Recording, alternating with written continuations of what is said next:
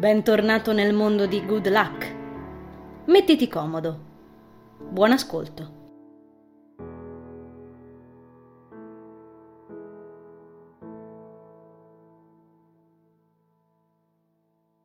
Nick si accosta a me e ridacchia davanti alla mia espressione. mia sorella ha dei gusti un po' particolari, mi spiega. Beh, anch'io.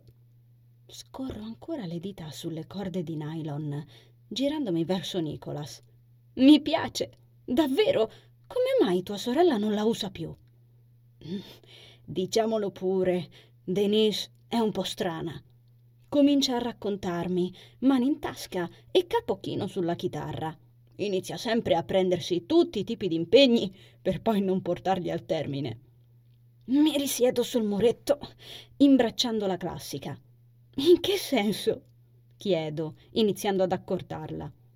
Ecco, una volta si era ripromessa che mi avrebbe cucito una sciarpa ai ferri, per farti un esempio. È arrivata a metà, poi si è stufata e ha incominciato a cercarsi qualcos'altro da fare. Ha tentato di dipingere un quadro, ma si è subito lasciata innervosire dalla mancanza di ispirazione o dai colori che non venivano fuori come voleva. Il suo raccontare è increspato dal suono ripetitivo delle corde. Mi preoccupo di star disturbandolo, ma lui non sembra badarci. Va avanti. Poi è passata ai rollerblade. Si siede accanto a me, provocandomi un guizzo di gioia e di sorpresa che nascondo immediatamente. Sospira con fare trasecolare, passandosi la mano sulla testa rasata e occhieggiando i passanti a palpebre strette, forse per la luce abbagliante. Eh, non ti dico. Si era messa in testa di voler imparare a pattinarci e poi, dopo essersi ruzzolata per terra, se li ha tolti e li ha abbandonati. Scoppio a ridere. Sembra un tipo interessante, tua sorella. Scorro le dita sulle corde, rimanendo deliziata dalle note pulite. Finalmente. Indubbiamente sì, concorda lui, unendo i palmi come in preghiera, portandoli all'altezza del naso. Ah, potrei stare qui per delle ore a elencarti tutte le cose in cui si è gettata senza mai terminarle e senza metterci pazienza né costanza. La cucina, il cucito, il disegno, lo sport, la lettura e l'ultimo è stato la chitarra.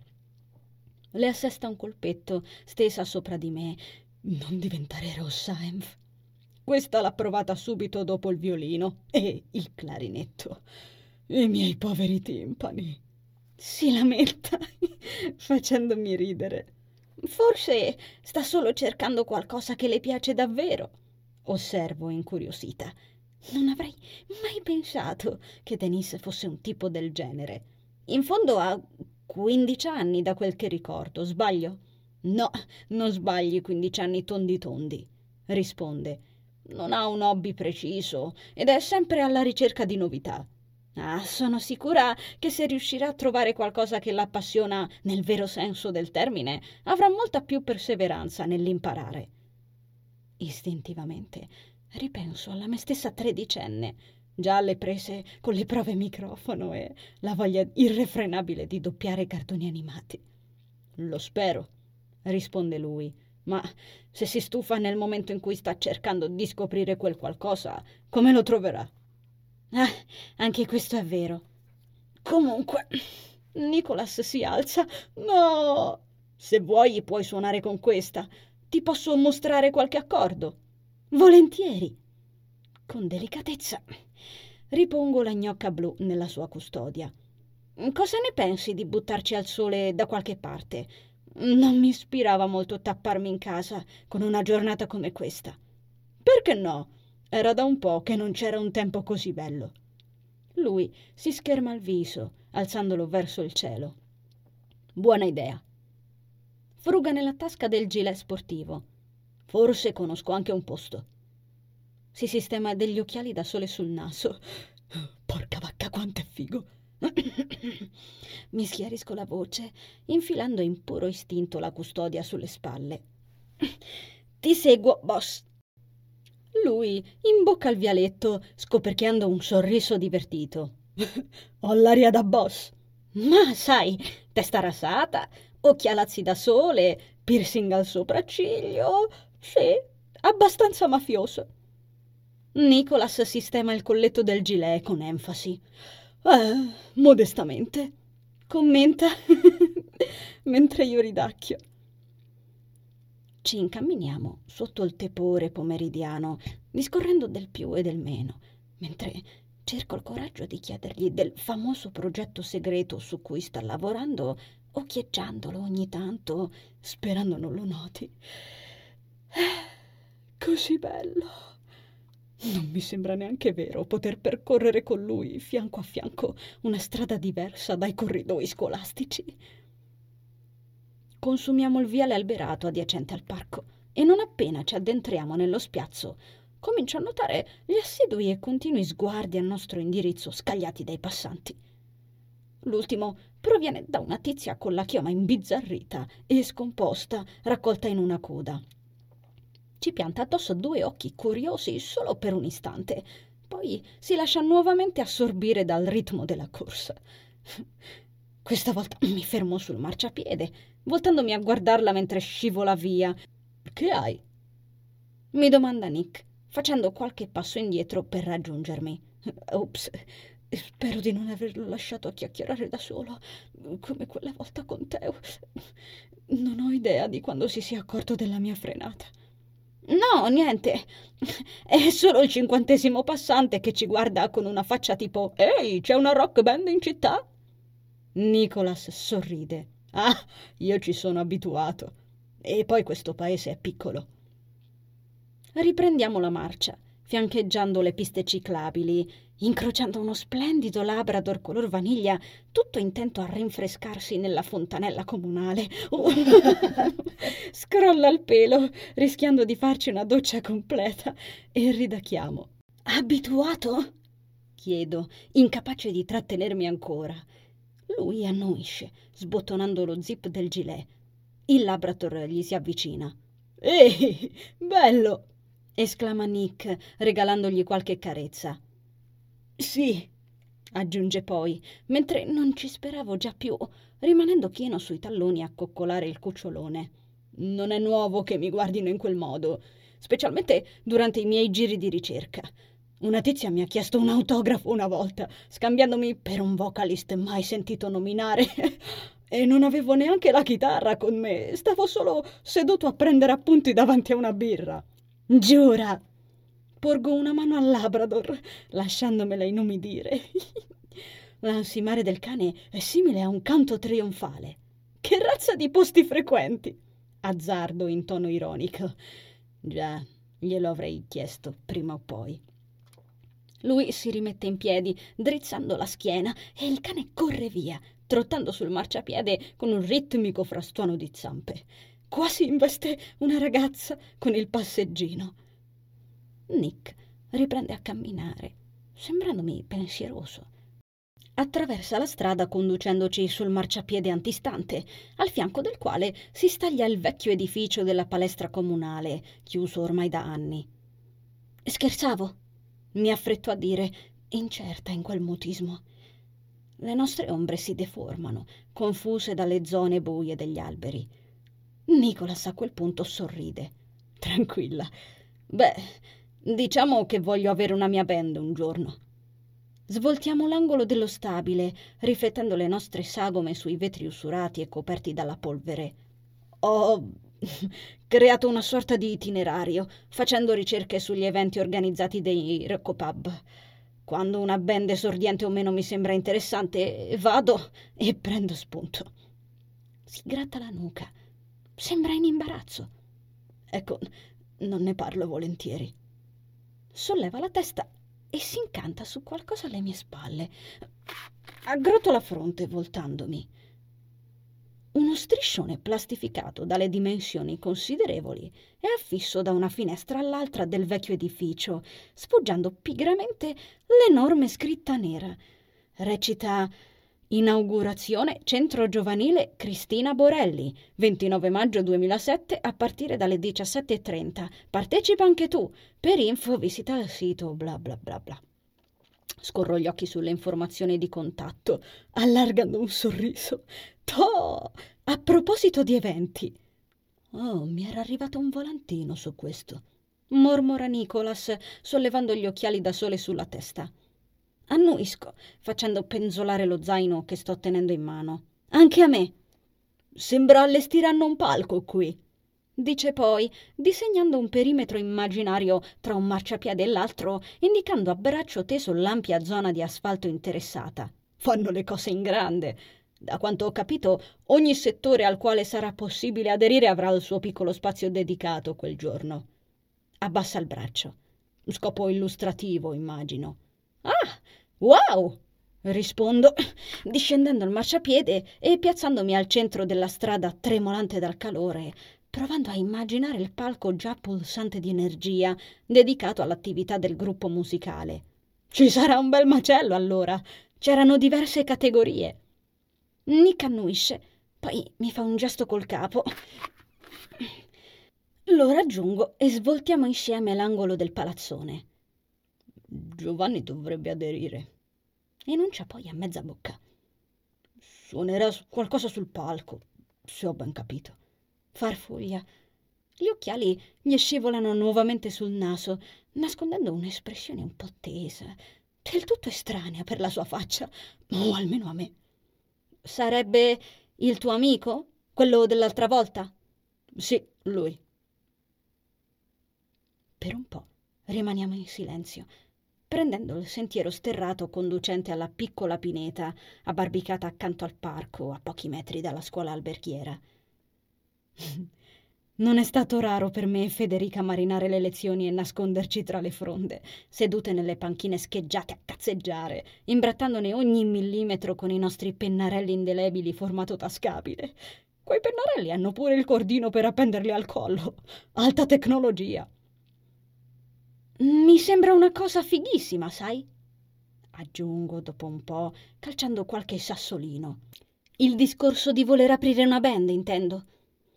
Lui a quel punto si volta verso di me, recuperando il suo buon umore in maniera istantanea e liberandosi degli occhiali da sole. Li infila nella tasca. Non avevo dubbi, chissà perché, dice, picchiettando la chitarra che porto sulla schiena. Eh, non volevo metterti a disagio, comincio a dire, ignorando il solletico dei fili d'erba sbucanti dagli angoli del sentiero che frusciano sulle caviglie, ma lui mi interrompe con un gesto del capo. Non ne parlo volentieri perché in realtà dovrei mandare avanti l'attività di famiglia con mio padre. Lui non ha mai provato a propormelo, tantomeno si è mai dimostrato ostile verso i miei gusti. Anzi, ne è sempre parso interessato, ma so cosa sarebbe giusto. Dovrei concentrarmi su quello. Che attività sarebbe? Mi informo. Falegnameria. Inspira di gola e non dice più nulla, lasciando spazio al canto imperterrito delle cicale e degli uccelli tra le fronde dei sempreverdi. Quando arriviamo nella piazzola protetta dai pini, in semiombra, Inspiro quell'odore che amo tanto, assorbendo le parole di Nicholas. Siamo simili, veramente simili. Scopro che le panchine sono state completamente rase al suolo, non so quando, con un certo dispiacere. Accidenti, commenta Nicholas avvicinandosi a loro. Osserviamo il legno spezzato, lo scheletro metallico delle gambe come unica rimanenza stabile il resto sono assi incrinate verso il centro, simili a grosse ali spezzate e pezzi di schienale riversi al suolo. Beh, deve essere stato l'ultimo temporale. In effetti ha fatto diversi danni anche al parco con tutti quei fulmini. Un mezzo tifone. Osservo le nostre stupide scritte in pennarello indelebile, ancora impresse sui detriti, sentendo per nessuna ragione una sensazione di disagio invadermi il ventre. Qualcosa di simile a quel che ho provato proprio in quella stessa mattina piena di pioggia, prima che venissi quasi spedita all'altro mondo. Faccio un passo indietro e Nicholas si volta a guardarmi. Ehi, tutto bene? Sediamoci nell'erba. scacciata la morsa che mi attanagliava, mi stendo sul prato, dopo aver scovato un grosso spicchio di sole lontano dal buio dei pini. La chitarra è accanto a me, in attesa. Nicolas mi raggiunge. Lo sento sedermisi accanto mentre tengo gli occhi chiusi ai raggi solari. Avevi voglia di abbronzarti, vedo, dice, dopo un attimo passato nel silenzio, interrotto solo dai mormorii della brezza e dal fracasso delle cicale. Secondo me la cosa giusta è fare quello che desideri. Apro gli occhi. Eh, come? Devi fare quello che vuoi. Tuo padre capirà. Nick mi fissa per qualche istante. Sì, forse. E poi non ti ci vedo a fare geppetto, aggiungo sogghignando. Lui scoppia a ridere. Potresti suonare insieme a Giovanni il 29. Ci penserò. Ci sarei a farti da pubblico. Mi sollevo a sedere, stiracchiandomi. Avevo in mente di andarci. Possiamo andarci insieme in tutti i casi, passerei a prenderti osserva Nicholas, mettendo mano alla custodia accanto a lui. Il mio cuore guizza. Oh, oh balbetto. Sì, sì, se ti va. E vai. Certo, sorride. Poi, con la grazia con la quale si maneggerebbe una caraffa in cristallo, estrae la sua chitarra acustica, zittendomi completamente. Il verde nel quale si specchia la luce mi ammalia tanto da farmi rimanere inebetita. La chitarra verde di Nicolas è dannatamente bene abbinata al posto in cui ci troviamo e ai suoi occhi, quei maledettissimi occhi. Nick accarezza le corde ed è come se la realtà si infrangesse in tante piccole schegge insignificanti. La musica risuona senza sforzo in questo luogo, facendo coro al sussurrio degli alberi. Ascolto le note mescolarsi nel vento e portarsi via tutto il senso di disagio inspiegabile provato poco fa. Attorno a noi la pineta sembra immobile mentre Nick suona. Il tempo pare ghiacciato in un unico lungo momento.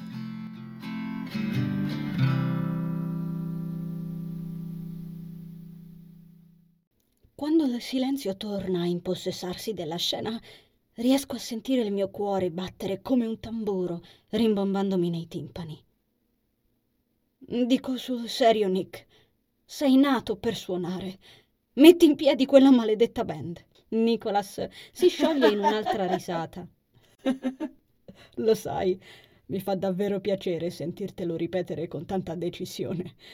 Mi fa sentire più determinato. Sorrido percependo il calore pizzicarmi le orecchie. Solo a guardarti mi è venuta una gran voglia di imparare. Siamo qui per questo, mi rassicura lui. A proposito, mi stavo dimenticando. Si tasta le tasche del gilet ed estrae una chiavetta USB. Ecco, tieni. Me la tende, lasciandomi il tempo di notare quanto accidenti sia piccola. Dovrò stare attenta a non perderla.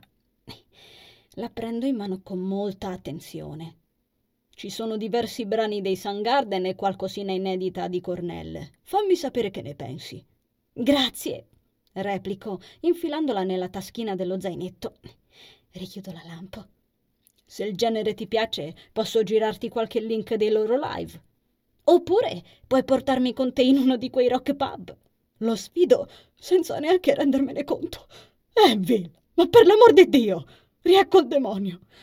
Lui tira fuori un'espressione sorpresa e divertita. E perché no? Ah, davvero? Imbraccia nuovamente la chitarra. Dai, allieva, ti insegno qualcosa. Si mette di nuovo a cercare l'ignoto nella tasca del gilet. Oh, finalmente!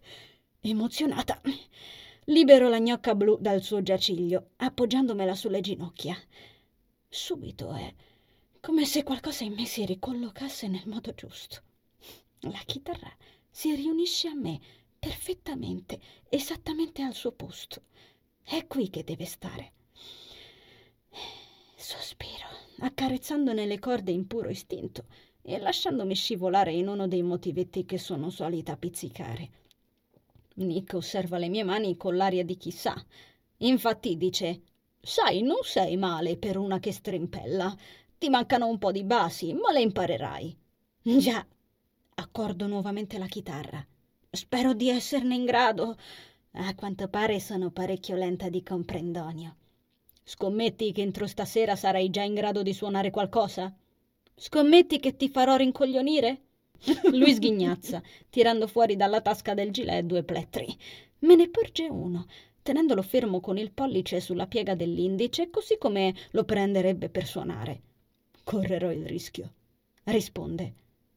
Se la fisica lo permettesse, a quest'ora mi sarei sciolta nel prato.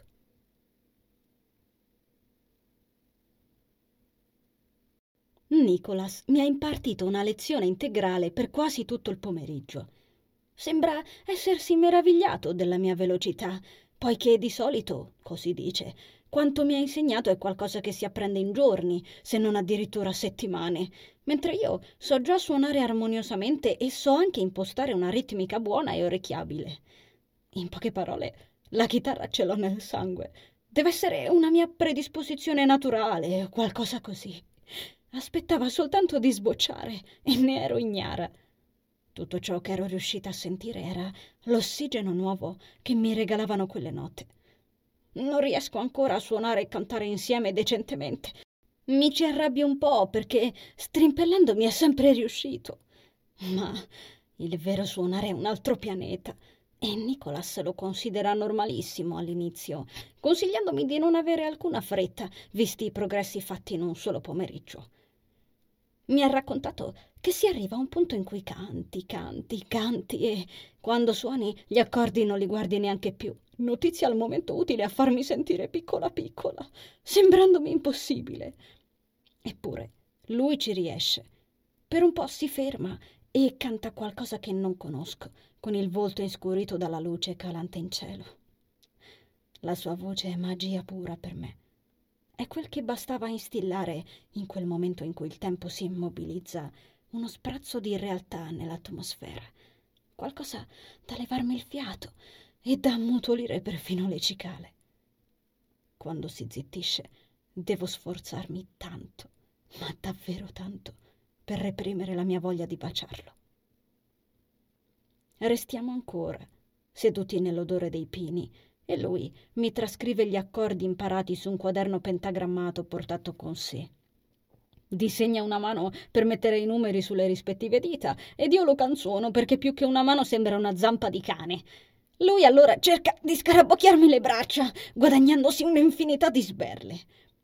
Poi ci raccontiamo un sacco di cose, scherziamo lanciandoci la frutta secca che avevo portato e che stiamo dividendo così, per infastidirci a vicenda e Ogni tanto lui mi guarda, io lo guardo e capita questa cosa strana, che rimaniamo qualche secondo in silenzio a fissarci, sempre congelati in uno di quei momenti infiniti, stavolta arrivati così, senza bisogno che qualcuno ci suonasse dentro. E poi ricominciamo a parlare, come se non fosse successo nulla. Il sole sta tramontando e spalmando i suoi colori in mezzo alle nuvole, porgendoci il suo saluto. Il vento soffia un po' più insistentemente, facendomi rabbrividire. Indosso il chiodo. Nick ripone la chitarra nella custodia. Direi che per oggi può bastare. Sei stata brava, te la cavi. Ora devi solo continuare a esercitarti. Prima dovrò risparmiare un po' per comprarmi una chitarra. Faccio notare, alzandomi in piedi e scrollandomi la terra dalla gonna. Automaticamente penso alla serenata che mi faranno domani pomeriggio, punto e virgola, quando mi rivedranno dopo tutto questo tempo, sabotandomi le faccende domestiche in casa di Marzia, almeno fino a quando non li accontenterò con i soliti biscottini tattici che porto apposta con me per tenerli buoni. Bottono il giubbetto di pelle, notando solo ora l'espressione accigliata di Nicholas. Perché non ti trovi bene con la chitarra di Denise? Domanda, onestamente confuso. Certo che sì, replico io. Non fraintendermi. E allora, quella è tua. indica la gnocca blu, già ammantata nel suo abito nero, pronta a rimettersi sulle mie spalle, ancora adagiata tra l'erba. Il mio cuore guizza. Cosa? No. No, Nick, non serve che... Guarda che mia sorella non la usa più, te l'ho già detto. Lui si richiude nello smanicato sportivo. Era lì a dormirsela da quasi un anno. Prendila pure. Davo per scontato la tenessi. Non te l'ho certo portata per tenerla incomodato d'uso. Scherza poi, adocchiando qualcosa sul suo telefonino. Tanto, se non lo fai, la venderà comunque su eBay o roba simile, come il resto delle sue cose abbandonate. Io richiudo frettolosamente la custodia della chitarra. Lo so, ma... Provo a replicare, ma lui mi interrompe con un gesto brusco, aggiungendo Mi offendo, eh? Ok, mi arrendo. Grazie, non so cosa... Le mie parole vengono interrotte bruscamente da una fitta lancinante alla testa, mentre mi rialzo in piedi. Nel pieno imbarazzo mi rendo conto di essermi tirata su troppo bruscamente e di aver urtato Nicolas in pieno mento, probabilmente distratto dal cellulare. Il dolore e la vergogna si mescolano insieme, non facendomi registrare subito che tanto per cambiare mi sono sbilanciata all'indietro e sto cadendo vertiginosamente. Nicolas sussulta e mi abbranca entrambe le braccia, salvandomi dall'impatto. Uff.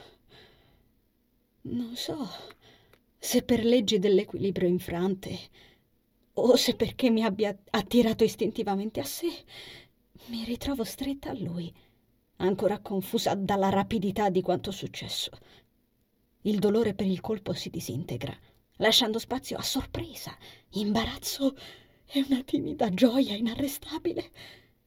Ogni emozione mi attraversa come una scossa, mentre respiro il buon profumo questo buon profumo di Nicholas, ascoltando la completezza che mi trasmettono i nostri corpi accostati tra loro. È come sentire un buco nel mio petto riempirsi. Un altro vuoto ancora che non sospettavo neanche essere lì. Ehi, Nicholas frantuma il silenzio. Ho capito che non vuoi quella chitarra, ma non c'è bisogno di prendermi a testate.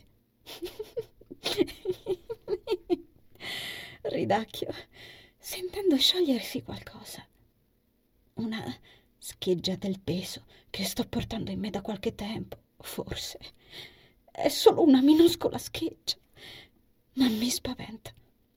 Perché, anche se con molte persone mi ero sentita meglio, dopo tutto questo casino che è diventato la mia vita, e se anche con qualcuna di loro mi sono fatta una risata, nessuno è mai riuscito a a farmi sentire come quando suono la chitarra. Cioè, nessuno ha mai smosso un briciolo dentro di me, neanche uno. Nessuno era mai riuscito a farmi tornare a respirare.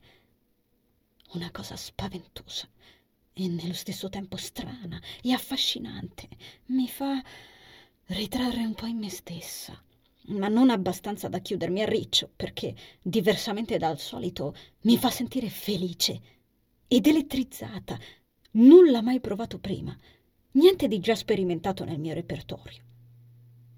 Sollevo il volto dal petto di Nicholas con l'idea di scusarmi, ma rendendomi conto di come il mio viso si trovi a pochi centimetri dal suo, qualcosa mi arresta e rimango come paralizzata, senza riuscire a muovermi. Lui non replica. Me ne accorgo solo ora. Non sta affrettando la mia uscita da quest'abbraccio. Sembra a suo agio e mi tiene qui. Adesso il magnetico verde nei suoi occhi è veramente vicino. Le sue labbra, che sto evitando di fissare da tutto il pomeriggio, hanno decisamente sorpassato la distanza di sicurezza e non mi ritrovo a contemplarle solo perché distogliere lo sguardo da questi occhi è... Oh Cristo, e come dovrei farlo? Un altro di quei momenti, fermi nel tempo, si impadronisce di noi, lasciandoci così, uno aggrappato all'altro. Poi lui mormora, E tu? Stai bene? Sì, sussurro. Non mi sono fatta niente. Meno male. Non muoviamo un muscolo. Fanno tutto i nostri occhi, cercandosi nella penombra del crepuscolo. Dopo essermi a lungo trattenuta, sposto lo sguardo sulle sue labbra, ancora schiuse dopo l'ultima frase. Quando compongono il mio nome, non so per quale dannata ragione, non so perché abbiano proprio dovuto pronunciare il mio nome. Io comprendo una grande lezione. Non tutto si può controllare. No, non tutto può tenersi sotto controllo per sempre. Sciolgo questo stupido nodo e mi prendo quelle labbra e ci baciamo a lungo.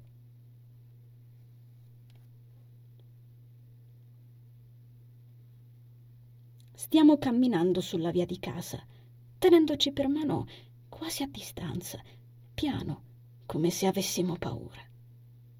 La sera si è abbassata sul paese, conducendoci sul viale, divertendosi con tanto d'occhi a canzonare le mie paranoie come più le piace, e osservandole, curiosa, dall'alto del chiarore lunare. No, non è Nicolas ad avere paura. Mi rendo conto quando ci fermiamo in prossimità del muretto al quale ci siamo incontrati qualche ora fa. Non è lui a tenersi a distanza. Sono io. Non so come mai.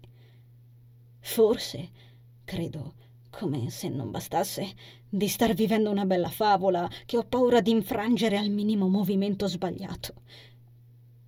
Nicolas per la strada ha tentato di allentare la tensione, fatto qualche battuta e provato a scherzare, ma non è durato a lungo. Le mie reazioni disalineate e disarticolate non hanno incoraggiato il suo monologo, anzi, a un certo punto si è preoccupato di infastidirmi.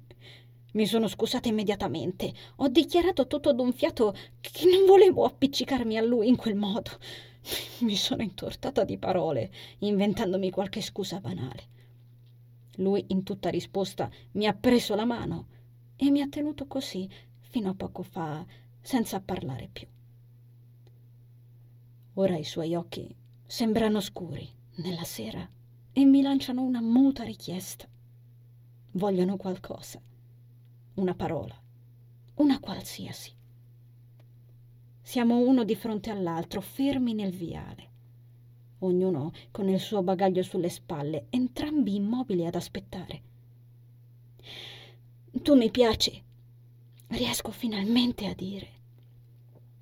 Abbasso lo sguardo, ribollendo nell'imbarazzo. Però io sono un casino con la gente. Sento Nicolas allentare una risata. Continuo a fissarmi gli anfibi. La mia eloquenza non si è mai evoluta un granché. Mi limito a dire quello che penso dopo una lunga pausa. Sai, a dirla per bene, sono proprio una stronza se mi ci metto. Non voglio farti del male. Non voglio neanche che tu te la dia a gambe.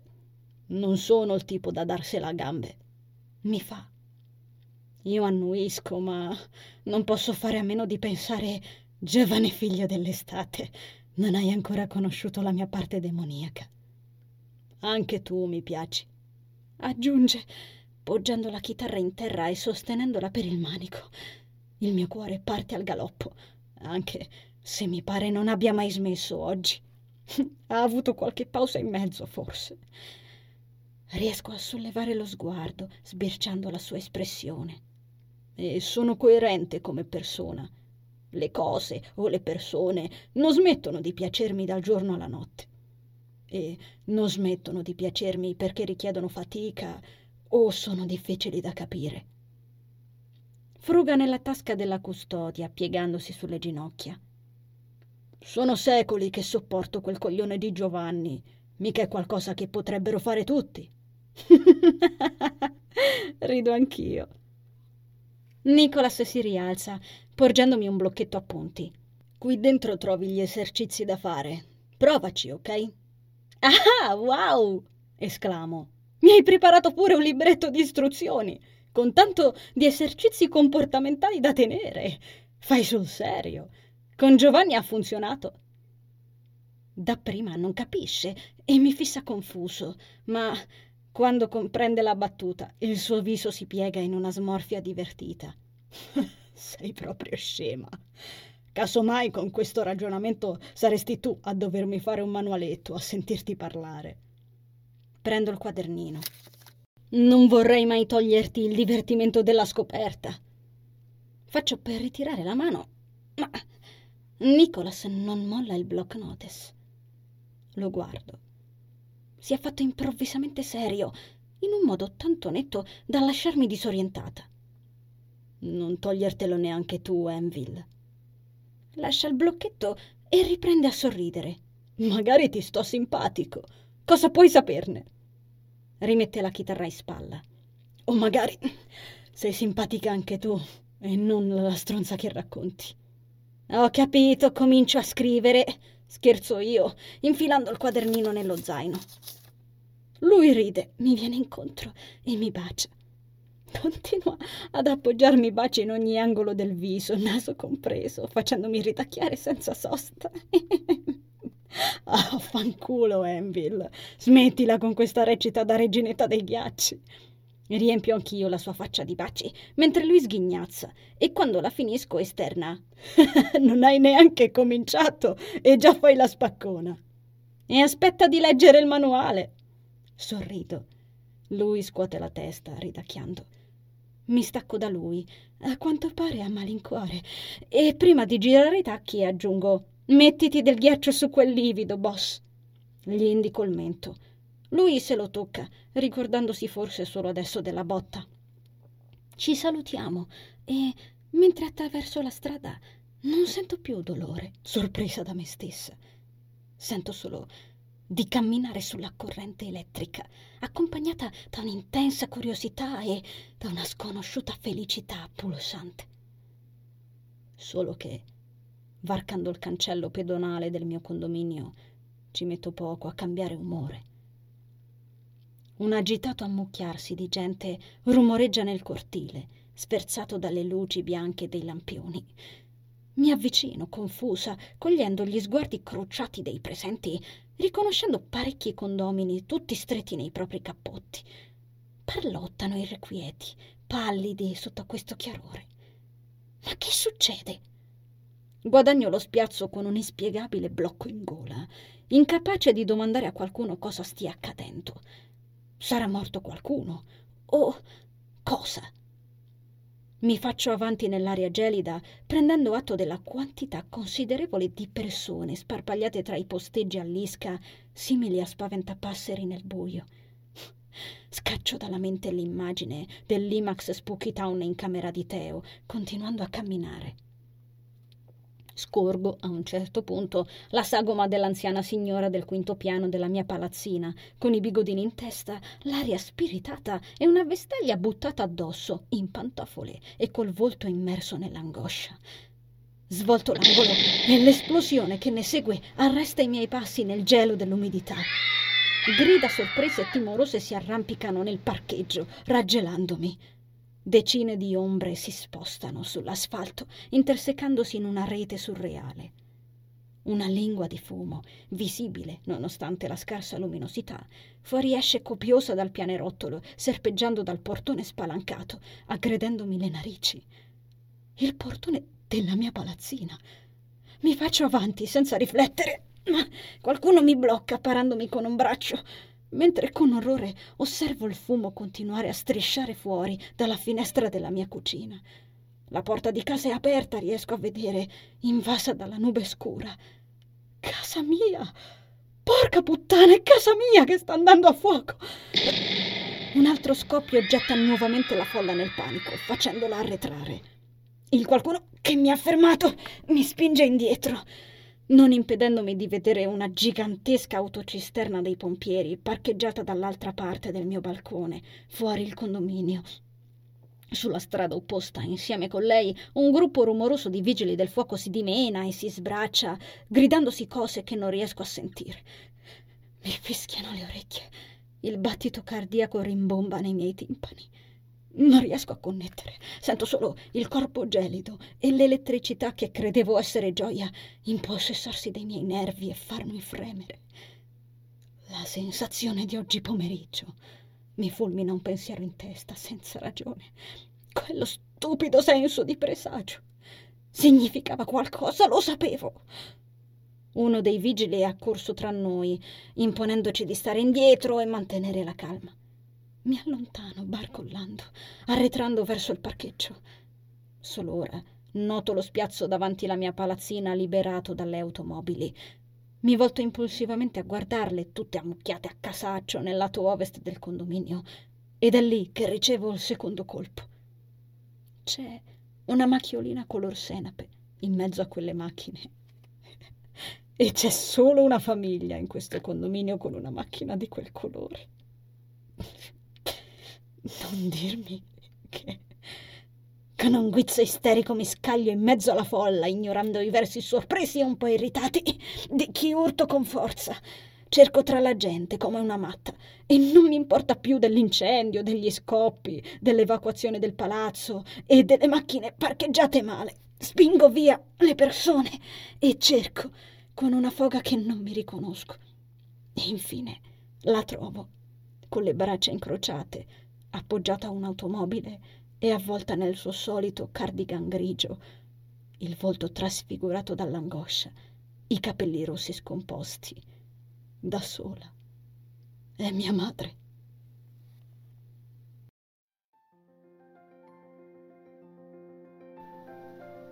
Caro viaggiatore, grazie per aver ascoltato l'episodio. Il viaggio riparte la prossima settimana e potrai intraprenderlo ogni venerdì con l'uscita del nuovo capitolo. Seguimi sulla mia pagina Instagram Sheila Rosati Parole su Vita per rimanere sempre aggiornato sui contenuti. Ti aspetto sempre qui. Conservo il tuo biglietto. A presto!